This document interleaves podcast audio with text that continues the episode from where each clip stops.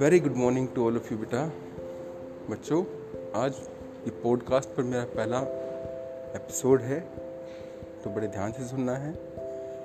जैसा कि current worksheet में हम देख चुके हैं कि परिवहन के विभिन्न माध्यम हैं। पिछली वर्कशीट्स में हमने स्थल परिवहन के तीन माध्यमों के बारे में पढ़ा था। जिनमें सबसे पहले हमने सड़क परिवहन के बारे में पढ़ा। सड़क परिवहन एक ऐसा परिवहन का माध्यम है, जो विभिन्न परिवहन के अन्य माध्यमों से सभी को जोड़ता है। इसके बाद हमने पढ़ा रेल परिवहन के बारे में। लंबी दूरी में भारी वस्तुओं को ले जाने के लिए जो सबसे सस्ता माध्यम है स्थल परिवहन में, वो है रेल परिवहन। बच्चों, इसके बाद हमने बात की थी पाइपलाइन परिवहन के बारे में। इसकी शुरुआती लागत भले ही अधिक आती हो, लेकिन इसकी उपयोग के दौरान लागत लगभग शून्य के बराबर है। पाइपलाइन परिवहन के द्वारा वस्तुओं को भेजने में जो खर्च होता है, वो ज़ीरो होता है लगभग, और इसमें नुकसान की ह्रास की वैल्यूज़ नहीं रहती हैं।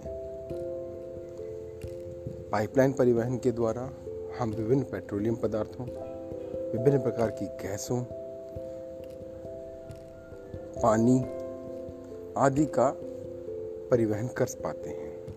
आप अपने घरों में देखते हैं पाइपलाइन परिवहन का ही उपयोग हो रहा है। टंकी टंकी से आपके टैप में जो पानी आता है वो पाइपलाइन परिवहन का उत्तम उदाहरण है। दिल्ली में बहुत सारे क्षेत्रों में पाइपलाइन परिवहन के द्वारा घरों तक उपयोग की जाने वाली गैस पहुंचाई जाती है, जिसे पाइप्ड नेचुरल गैस कहते हैं।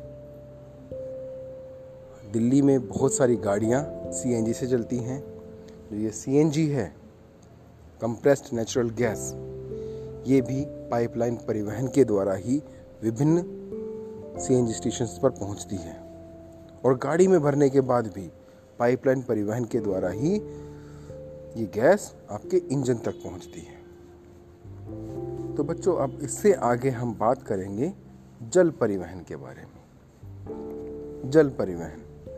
भारत तीन तरफ़ से समुद्र से घिरा है और बहुत सारी नदियाँ इसमें हैं। तो यहाँ पर जल परिवहन एक बहुत उपयोगी परिवहन का साधन है। बच्चों, लंबी दूरी में, दो देशों के मध्य के आवागमन के लिए जल परिवहन सबसे सस्ता संसाधन है। भारत के अंदर जल परिवहन, आपको यह पता है कि बहुत सारे बंदरगाह हैं जो हमारे समुद्र तटों से जुड़े हुए हैं। पूर्वी तट और पश्चिमी तट, इन दोनों ही तरफ़, पूर्वी तट की तरफ़ बंगाल की खाड़ी पश्चिमी तट अरब सागर और दक्षिण की तरफ़ हिंद महासागर की सीमाएँ हमारे देश को जल परिवहन के लिए एक अति उत्तम देश आदरणीय स्थिति में रखती हैं। इसके अलावा बहुत सारी बड़ी बड़ी नदियाँ भारत में हैं जो जल परिवहन में सहायता करती है। जल परिवहन दो प्रकार का है। एक अंतर्राष्ट्रीय जल परिवहन, जिसमें हम समुद्री मार्गों का उपयोग करते हैं और एक अंतर्देशीय जल परिवहन, जिसमें हम देश के विभिन्न राज्यों के मध्य में जल परिवहन संसाधनों का इस्तेमाल करते हैं। बच्चों, भारत के अंदर जो नदियाँ हैं, वो बहुत अधिक गहरी नहीं हैं, लेकिन जहाँ कहीं पर भी नदियाँ गहरी हैं, उनका बहाव मंद है, वहाँ पर हम जल परिवहन का इस्तेमाल करते हैं।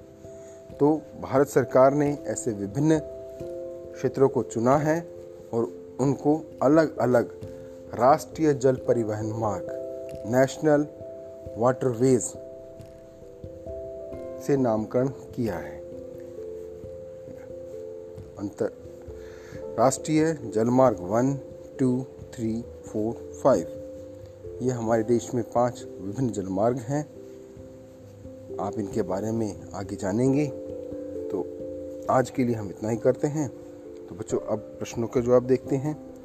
जल परिवहन सबसे सस्ता संसाधन है और यह विभिन्न माध्यमों के द्वारा उपयोग किया जा सकता है। Thank you